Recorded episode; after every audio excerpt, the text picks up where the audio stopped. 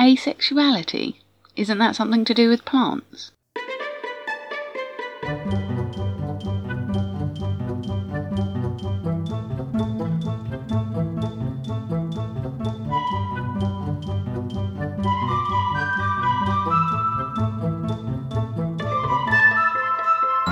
Hello, thank you for tuning in. You're listening to Travel Tales from Beyond the Brochure, a weekly series looking at unfamiliar places across the world and aspects of travelling you may never have thought of. I'm your host, the Barefoot Backpacker, a middle aged Brit with a passion for offbeat travel, history, culture, and the whys behind travel itself. So join with me as we venture beyond the brochure.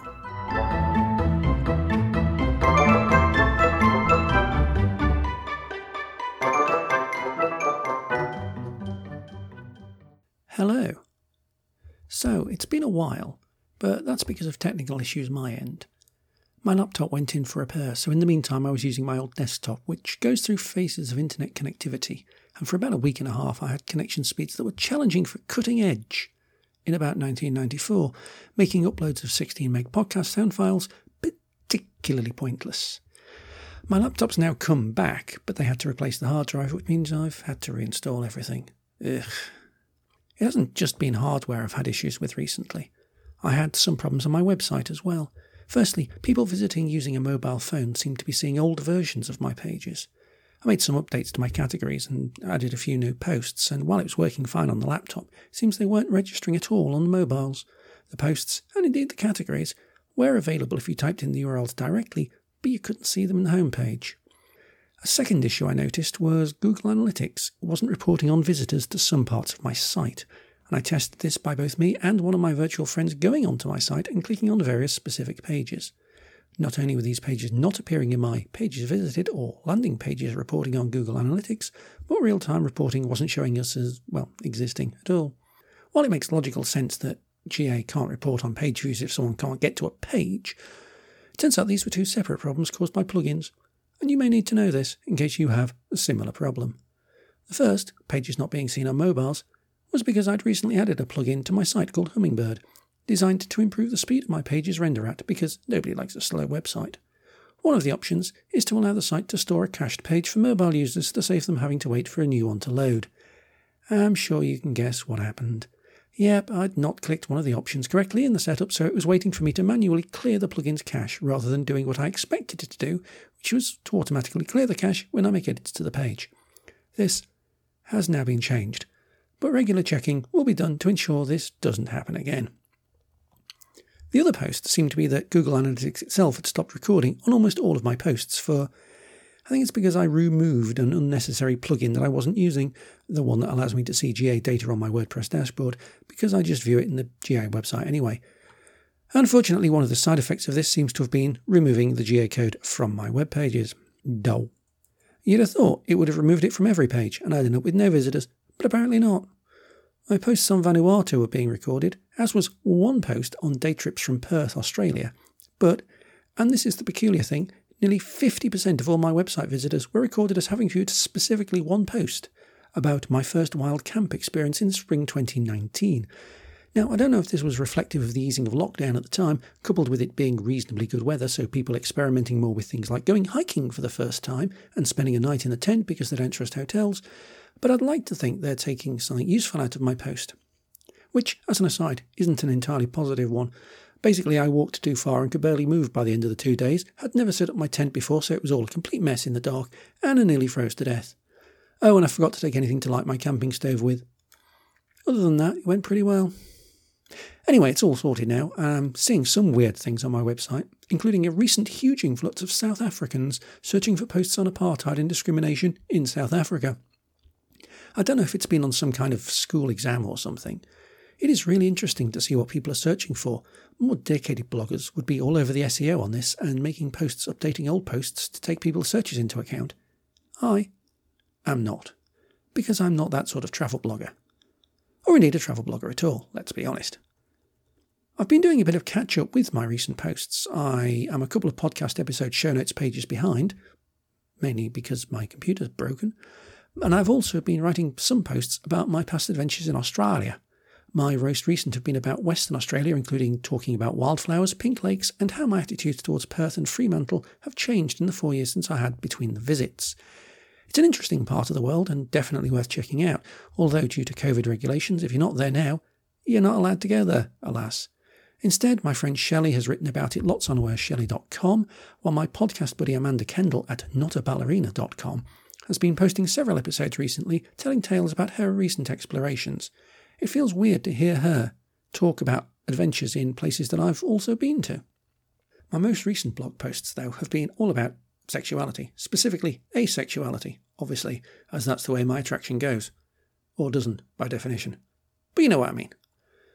The last week in October was Ace Week, formally and more formally known as Asexual Awareness Week. I'd have done this podcast in time for then, but as I say, technical issues. One of the podcasts I listen to is all about asexuality and takes a sideways glance at life through that lens. It's called Sounds Fake But Okay, and it's hosted by An aro ace girl. I'm Sarah. That's me. And a demi straight girl. That's me, Kayla. Anyway, they have a Discord server that I'm often to be found on. Hi, I'm the world's oldest Gen Zer, and everyone in there had been talking about creating some kind of document repository for all things about asexuality. It kind of kick started my brain, and within three days I'd written six posts. I purposefully wrote them not as resource material. There's enough of that online written by people far better explaining terms and nuances than I am, people who are more knowledgeable about different aspects of asexuality too. I'm not grey romantic, for instance. It's not for me to tell you what that means. Rather, what I wrote was partly my own experiences of being asexual, what the term means to me and how the concept has developed through my life, and partly some of the history and culture behind it, or at least as I see it. It does show what I can do when I'm inspired, which doesn't happen very often. Incidentally, I also contributed a spoken piece to the Sounds Fake But OK live webcam cast for their podcast celebrating Ace Week. Apparently, I have a smoothing voice. Who knew? Anyway, these posts. Apart from a general overview post on how I came to realise my sexuality and what it means, and importantly, what it doesn't mean, yes, I don't imagine bonking you because I don't have that sexual attraction to you. Yes, I will bonk you if you wanted me to, but I'm forewarning you now it won't be anywhere near as pleasurable as you imagine it to be. Yes, I know it's an unusual thing to feel, but that doesn't in any way make my experiences invalid. No, I'm clearly not a closeted homosexual. Yes, I do find you aesthetically attractive, but I find paintings by Monet and Gauguin aesthetically attractive, but that doesn't mean I want to bonk the bridge over a pond of water lilies. The other posts are on different aspects of asexuality and culture. One of them, for instance, is on asexuality, pride, and representation, where I do my usual rant about the asexual pride flag being slightly boring, which I first spoke about in my podcast on sexuality while travelling. And indeed, another post that I wrote goes into travelling as an asexual in detail too. But with regard to pride, I then go on to talk about how there's not a lot of asexual representation in either media or reality, with very few asexual role models or character representations, and how most of the asexual activists are mid 20s or younger, and I'll talk about this later in this pod. I then follow up that post with a post about how and why there are so few older asexuals, at least from a British standpoint, because of slow development of sexual orientation awareness, Section 28, and our years of experience of blending in and passing as heterosexual in society which I touch on again later as well. Another post that talks about my personal experiences is one on dating as an asexual and on the concept of aromanticism, of not experiencing romantic attraction either. I'll talk about what I look for in relationships and why it's quite hard to determine what romance is, as what could be romantic to one person, for example holding hands, could be normal standard platonic behaviour to another, which it is to me. And again, I talk about this in passing later on. The final post, which I do not talk about later on in this podcast because, you know, TMI, is on asexuality and kink. I had trouble sourcing the right and appropriate pictures for this one. It's a concept that many people find sexual. And I mean, I can kind of understand that perfectly. You're doing deep and arguably intimate things with someone. You're having to trust them deeply. If you get it right, you can almost see their soul. But if you don't experience sexual attraction to someone that that doesn't mean that you can't experience different but equally intense feelings from similar play with friends. I do talk about, though, the problem with allonormativity. There's a word you've probably not heard much before. In that it assumes that everyone wants a sexual relationship and everything that we do is geared up to that end. So, in especially in such an intense atmosphere as kink, it confuses people when you don't. Allonormativity, by the way, is the word used to describe the concept that everyone feels both sexual and romantic attraction, and that that is the right thing to be. It's a more general concept than heteronormativity, which assumes everyone in society is heterosexual. Allonormativity assumes everyone in society is sexual, and the flavour fish, cheese, iron, whatever doesn't matter.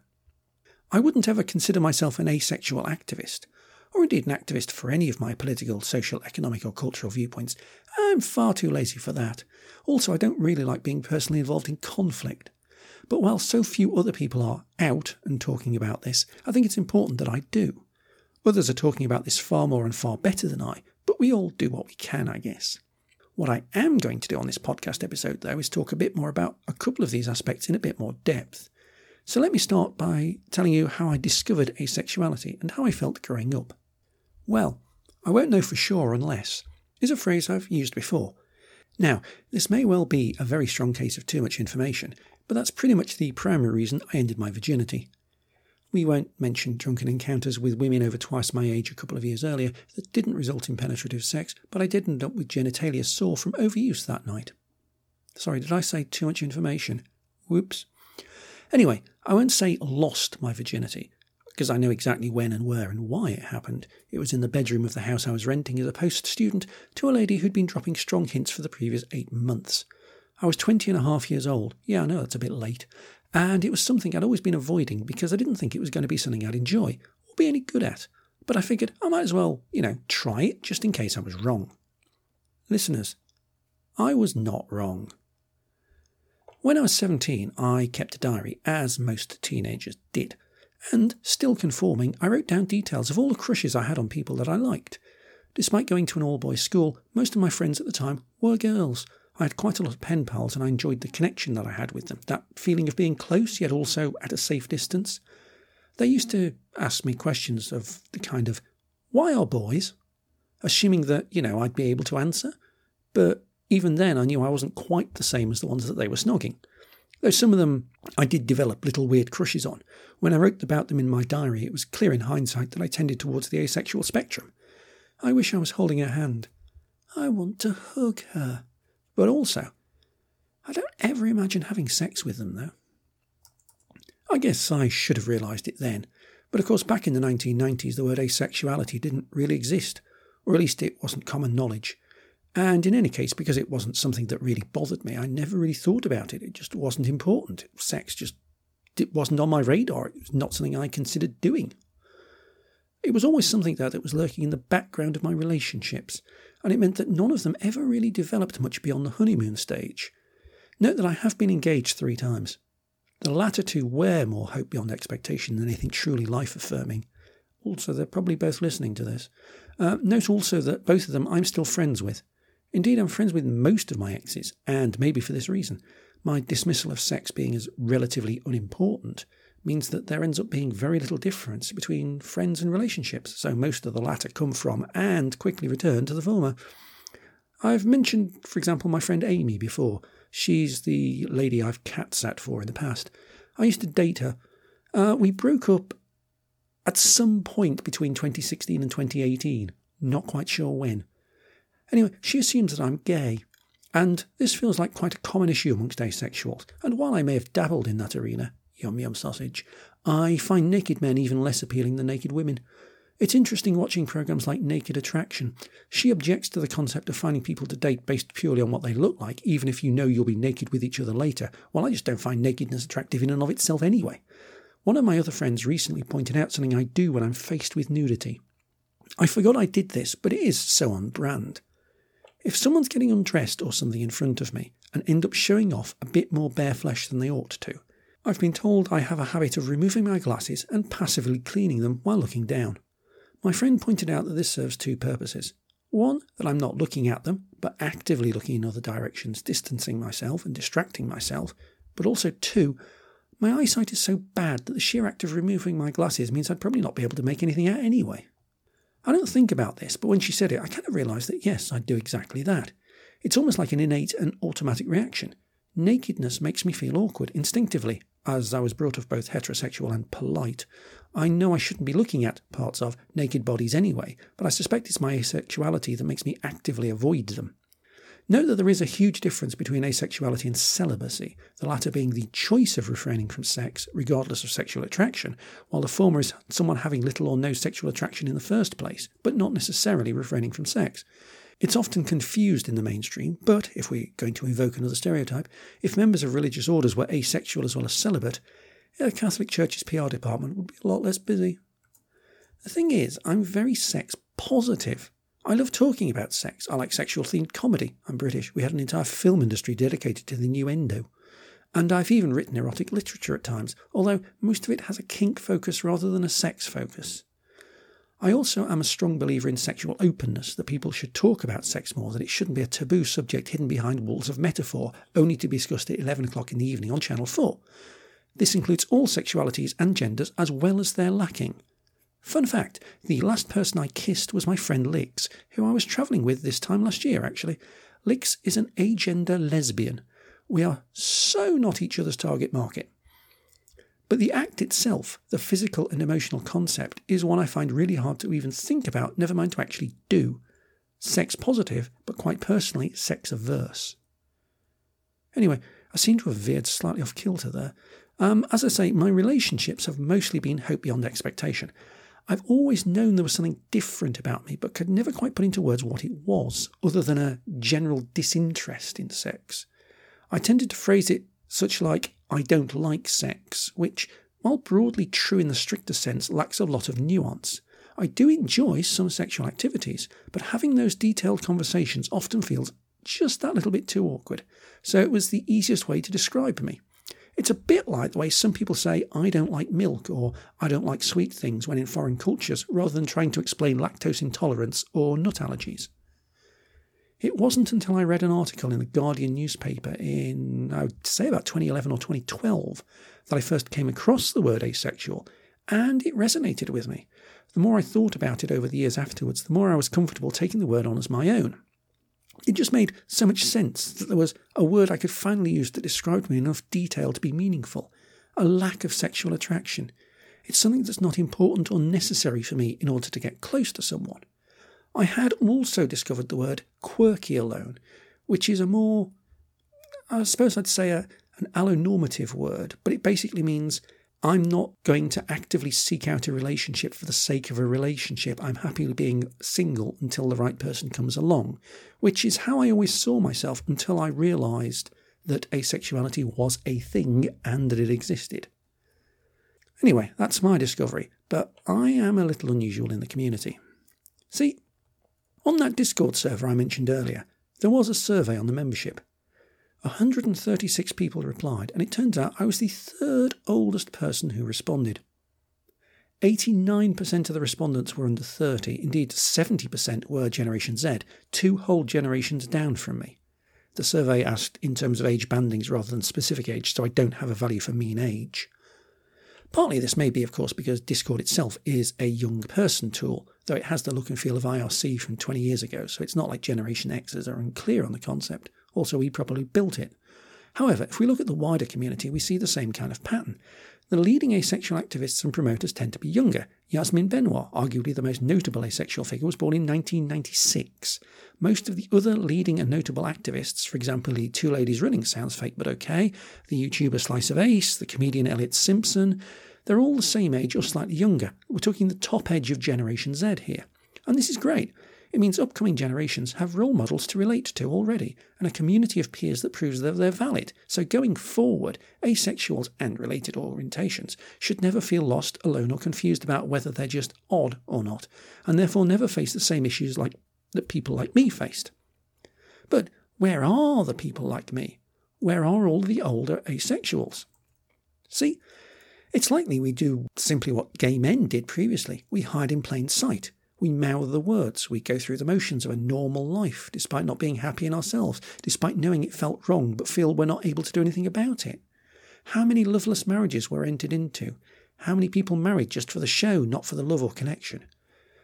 As I keep saying, asexuals can have sex, and some even enjoy it, but by not experiencing sexual attraction, they would have felt stuck in a heterosexual dystopia and not free to express their own identity.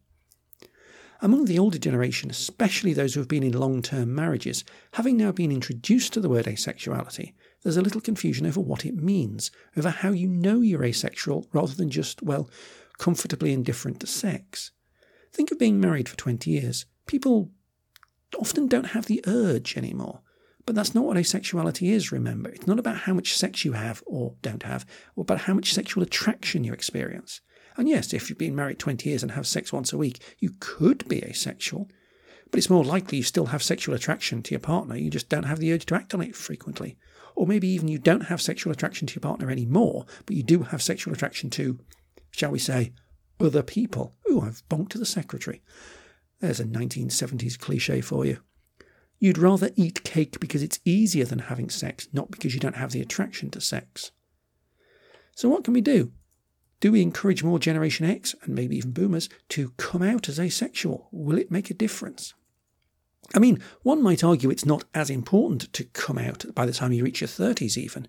Your life has veered down a particular path by then, and maybe people think it's too late to change course, or, ah, if I were younger, I'd have known, well, what's the point now? Or even, I've got this far, I can cope. Or, but what will my family, what will my descendants think if I changed now? Is it even relevant to me? I've been in a relationship for, you know, X number of years. There's also the thought society has conditioned us into our heteronormativity. So maybe we don't feel that we belong, that we're kind of appropriating asexual culture and ideas for our own benefit. Maybe too, we might ourselves believe we're simply going through a midlife crisis in the same way that youngsters are experimenting just after puberty, Previous generations bought motorbikes, discovered their author credentials, and took up crochet. If we started saying it's okay to be asexual, would we start to see an increase of numbers of people getting divorced and deciding to, I don't know, take up ultra running or spoon whittling in the forest or something? Because fewer of us have come out, there's fewer role models to see. If all the little asexual representation there is is at the younger end of the age spectrum, will anyone even believe us? Because, you know, people our age don't do that sort of thing. In a way, it's like the chicken and egg scenario. Without the representation, we're not going to come out. But if we don't come out, there'll be no representation. This also means by coming out, it's much harder to relate. So there's no reference point. What does coming out mean in the context of an older asexual? How do we explain it without a 30 minute TED talk each time, especially to our peers who've been brought up in the same environments? We don't have the same support networks that younger people have representation and communities are on places like Discord, Tumblr, and YouTube, whereas people my age are more like to hang out on Facebook and Twitter. I mean, there are, of course, benefits of coming out. You know, the feeling of being free at last to be yourself, the realization of why previous relationships haven't worked out, self awareness, realization of why you act the way you do, and just maybe, if there is a community, you'll fit in regardless of age. And the more people like you that there are, the bigger the community and the bigger the spirit in my experience, the communities I've found haven't had a problem with me being old, even if some of them are made up with people, you know, 30 years younger than me. I don't know how I'd have felt at the age of 15 if someone 30 years older than me was in my social group, but in a way it's kind of useful. They appreciate my experiences and their discoveries, their activism, helped me with mine. I was on BBC Radio Sheffield talking about this at the end of Ace Week, actually, I had about six or seven minutes on the afternoon show on the Friday, 30th of October. So if you're listening to this pod before about 30th of November 2020, you can listen to it again. It's on the BBC website. And if you're not, it's probably gone forever. That week, I'd also attended a large video conference all about asexuality at the organisation I work for. There were maybe 50 people who turned up, mostly aged 30 plus, and a couple of them said they'd never seen or met, shall we say, so many aces before, and it was really comforting for them. Also at work, I'd co written a post for their internal intranet homepage, kind of like an Asexuality 101, which saw quite a few praising comments, and several people messaged us privately, telling us the post had been significant in their understanding of their own selves, that what we'd written made so much sense to them, and they too would look into asexuality more. But they weren't ready to come out yet. The thing with coming out, with asexuality as with any other, shall we say, queer orientation, is that it's very definitely against the norm. The word queer itself originally meant exactly that unusual, different. And while asexuals don't have the open discrimination visible against gays, lesbians, and trans, we have our own issues, both from within and out with the LGBTQI community. The main one is obvious. We live in a highly sexualized world, and the idea of asexuality itself confuses people, possibly frightens them. It sometimes feels that the whole concept of not having sexual attraction doesn't even make sense to the average person in the street. Think of the books you read, the TV shows and movies you watch, the celebrities you follow, the brands you buy into. They all seem to promote the idea of two people being together with the underlying subtext of sex. Heteronormativity is assumed, the commonly held belief that a man and a woman can never be just friends, for instance. But regardless of orientation, the world always feels like it's geared to the idea of coupling. And that anyone who doesn't want to pair off, well, there's something wrong with them, or they're trying to hide something. Unlike many asexuals, my sex positive means my major irk with this is its lack of consistency and its over reliance on sexual stereotypes rather than the existence of a sexualized society in itself. But it still irks me. Thus, most of the time, reactions tend to be not so much offensive as dismissive. Acephobia, in that sense, is rarely geared to people genuinely fearing of us, but more along the lines of pity almost. One of the most common phrases people say is, Ah, you just haven't found the right person yet when I point out that I'm not that interested in having a committed relationship. The belief is that everyone has the one, a soulmate, and if I keep myself open and looking, I'll eventually find them. People believe that they're being positive, and we shouldn't feel down about it. Keen eyed listeners will remember that I say I've been engaged thrice. You'd have thought that at the time I truly believed that I had found the one. I've also heard the same comment when people hear I'm not fond of sex. It's easier with the right person, you'll see. Without heading into more TMI territory. I mean, it's a bit late for that, but still. Even with the one person I can say I loved above all others, it wasn't. The opposite view, of course, also happens. Are you broken? Have you tried therapy? Did you have a bad childhood? Suggesting that we're only asexual as a reaction to something bad that happened in the past that we're actively trying to avoid being reminded of. I can confirm that while I am currently in therapy largely to resolve issues I've had as a result of issues within my teenage years, none of those are in any way sexual in nature. Similarly, younger asexuals than me often hear, oh, it's still a phase, you'll get over it, which is, you know, pretty invalidating, doubly so when you see just how much heteronormative marketing people are exposed to from an early age. Apparently, 12 is too young to know you're trans, gay, or asexual, but not too young to have a gender appropriate partner lined up for you by your parents every time you mention their name as a friend. To be neutral, my mother still does this. While I think she's finally given up expecting me to produce grandchildren, she still wonders if she needs to buy a hat for an upcoming wedding every time I mention a female name. That most of my friends are female is something that I think confuses her anyway. Sometimes people, and yes, I still mean my mother, hello mother, you are listening to this, I know you're listening to this, I am subtweeting you. You don't know what that means. Look it up. We'll phrase the same thing in what seems like a more neutral way. When are you going to settle down? Often due to my travel fetish, in conjunction with, are you just getting it out of your system? It's still the same question, implying that my sexuality is a phase, an invalid selection, and one day I'll come to my senses and return to the standards that society has set. Conversely, within the LGBTQI community, there's another criticism sometimes levelled against asexuals that because we're not actively discriminated against, we're not deserving of a place in the community. Again, I talked about this in my Sexuality While Travelling episode a couple of years back. By active discrimination, I mean it's very hard to pass a law saying that asexuality is illegal, whereas gays and lesbians can't even walk down the street holding hands with their lover in many countries in the world, never mind rent hotel rooms together. And in places, people can be denied benefits or be sacked from their job, or worse, because of their sexual identity. Being asexual, conversely, is seen as being no different from being single odd, pitiable, but not something to fear for your life with. In addition, because of this, it means we can far more easily pass as cishet. But we shouldn't have to pass. We should be able to be as open about our sexuality as everybody else.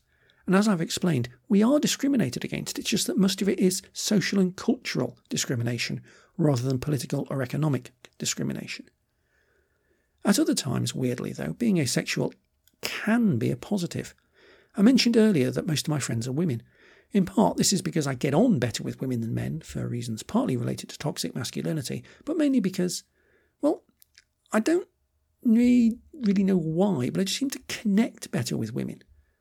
And because of my asexuality, whether they're aware of it, accept it or not, it's certainly true they don't see me as being any kind of threat. To an extent, I'm their stereotype gay best friend without actually being gay.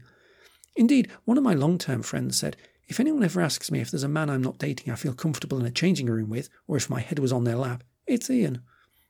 The one constant is the assumption amongst people that sexual relations are normal or even expected, and also that they're considered enjoyable. Part of me wonders if this is just a lie perpetuated by society, culture, and the media, and that people say they like it because that's what's expected of them, that they're supposed to, so they do. I wonder how many nominally sexual people genuinely enjoy it, and how many merely tolerate it out of expectation and duty. Not tonight, I've got a headache. And how couples who have been married for over a decade seem to lose the urge. If even sexual people go through times of lacking desire and sexual attraction, why is it so difficult to consider that for some people that's the default original state? All of this also, of course, doesn't mean that I wouldn't date. But again, we, well, I, may have a different definition of dating to most people these days. What is a date anyway? I've never quite known what a date is since, I mean, I mentioned this earlier. Most of the activities that people consider doing on a date are things me and my female friends have done just on a whim anyway. And we don't really think about anything untoward about them. Pubs, concerts, meals, theatres, they're great places for two friends to go just as much as two would be lovers. It would be perfectly natural for me to arrange to meet a friend and go to a restaurant with them. I don't have to eat their mouth for dessert. Indeed, over time I've realised that some things sound better in my head than they are in real life, a bit like this podcast. Like kissing. I love the idea of kissing. I think it's really fabulous and intimate and pleasurable. Except whenever I get round to doing it, I'm often left with a feeling of, well, is that it? I have the same thoughts about pizza. It's something that sounds great when you're talking about it, you build up the expectation for it, but when you come to have it, it's usually a bit of a letdown. Oh, but you just haven't eaten the right pizza. Mate, I've eaten a lot of pizza, and I've had a lot of kisses. Neither excite me as much as they do to most people. I'm not even fond of being touched that much. I mean, there are exceptions. As I say, I love holding hands, and I like hugging, from friendly greeting hugs to long cuddles on the sofa. And let's not talk about how ticklish my feet are. But in general, I've realised I'm not as tactile as I thought I was. I noticed this in my last relationship when my partner would give me back rubs in bed, and I tended to just lie there feeling slightly more indifferent than I know I should have done. I do like touching though. I'm more than happy to give other people back rubs, foot rubs, massages, etc. But again, I do these things with my friends. I act around friends the way many people may act around their lovers or their partners. So I hold hands with friends, I hug friends, I'll give massages to friends because it's a nice and pleasant thing to do with and for them. I've even gone travelling with friends, shared restaurant evenings, and hotel rooms with them. So when I think about future relationships, that's kind of what I imagine. Yes, to spend my life in some way with someone I can talk with late into the evening, sharing darkest secrets while cuddling on the sofa, have candlelit dinners with, and hold hands with walking down the street. Not gardening, though. I have my limits. But equally, there'd also be someone that has their own separate life, their own friends, their own lovers, maybe. I'm fully aware that most people are inherently more sexual than I am, so I'd imagine, nay, expect, any friends I have to have their sexual needs met elsewhere. The relationship we'd have would be one born out of friendship rather than any kind of exclusive romantic attraction or commitment. We'd both have other friends with no thought that these friends couldn't be just as close as we would be. Anything and everything we'd do together would be because we were close enough friends to do them, and there'd be no sexual subtext or feeling that either of us were expecting anything more out of the relationship than we were doing. It may not surprise you to know we have a name for this queer platonic relationships, or QPRs, not to be confused with the association football team of the same name. It's a fairly simple name queer because, well, we are and they are, platonic because they're based on friendship rather than romance, and relationship because, well, what else are they? That said, as long as the people involved are comfortable with the arrangement and communicate their needs and expectations clearly, probably doesn't matter what it's called. A QPR to one person could be simply friendship to another, and yet deep romantic love to a third. But if they're both happy with it together, then it works. Finding this, of course, is tricky. Traditional dating sites and apps are mostly geared to sexual cultures, not just in terms of admin. Few dating sites have an asexual option, never mind aromantic, but also in terms of the people who use them. There's an expectation that if you're signed up to one, you're there to develop some kind of romantic or sexual relationship, you know, something that includes sex, because that's isn't that the whole point of dating? Unless the other person is also, you know, asexual, aromantic, whatever, which, given you can't usually sign up as asexuals and have to put it in the profile, so, you know, nobody reads profiles anymore, it's pretty unlikely, to be honest. There are asexual and aromantic specific dating sites. I haven't used any yet. Obviously, any social site can be a dating site with enough determination. It's three parts squick and one part, oh, bless your naivety and overblown self worth, when people slide into DMs on sites like Instagram with a hey. And even forum sites like Reddit can be used to flirt. But from my end, I'd argue the best way to find friends on the internet is to use any sites in the manner and purpose for which they were intended. If you click with someone through it, then fabulous. I have a couple of close friends I met because we connected through LiveJournal and then developed our friendships over time elsewhere. Similarly, I've got some very special people in my life that I know through Twitter, with whom I very definitely have a platonic relationship. This doesn't mean, of course, that I still don't have crushes or squishes, which is, you know, the asexual equivalent. They're exactly what you'd expect feelings inside when you think of someone that makes you kind of giddy, that gives you a sense of excitement when you see their name coming online or having liked one of your tweets or something. And that imagining being physically next to makes you either get really excited or a little bit lost in longing.